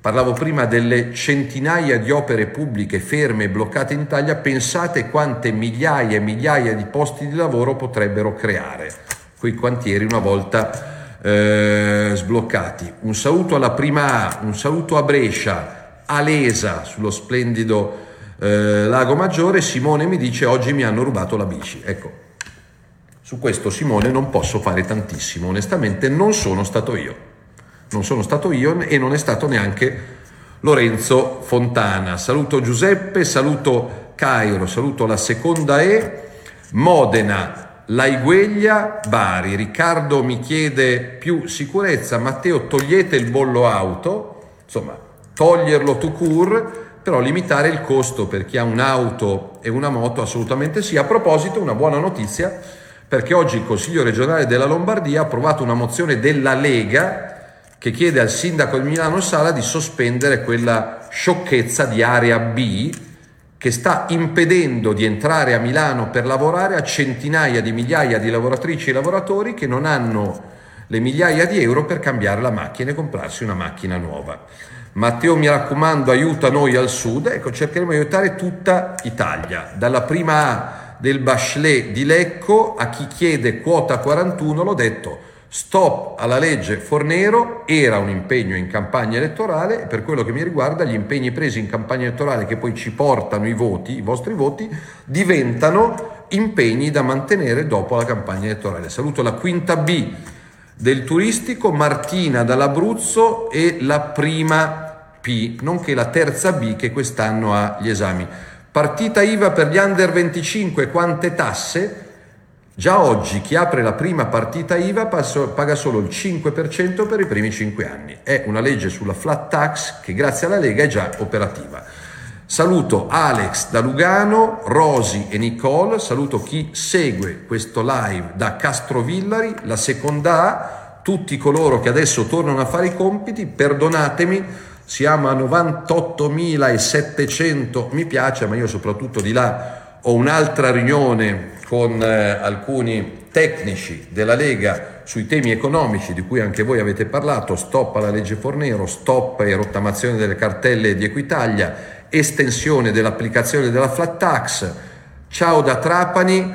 Matteo, mi raccomando, il diritto di proprietà contro gli occupanti abusivi. Sì, e a proposito stiamo lavorando e lo metteremo in manovra di bilancio per togliere l'I M U a chi ha una casa occupata abusivamente. Ecco, se ti occupano abusivamente casa tua e non solo non riesci a buttare fuori l'occupante abusivo perché ci metti mesi se non anni, ma ci devi pure pagare le tasse, è una follia. Ecco, togliere l'I M U sugli immobili occupati abusivamente è qualcosa di assolutamente giusto eh, da fare. Matteo, la rottamazione delle cartelle di Equitalia, assolutamente sì. Saluto Ciampino, saluto Treviso, saluto Riccardo. Saluto Cecilia, starei ore e ore insieme a voi perché anche in questa manciata di minuti, in un mercoledì pomeriggio dove sta calando il sole su Roma in più di centomila avete seguito questa live. È mercoledì, Matteo quando ci risentiamo? Mi chiede Luciano.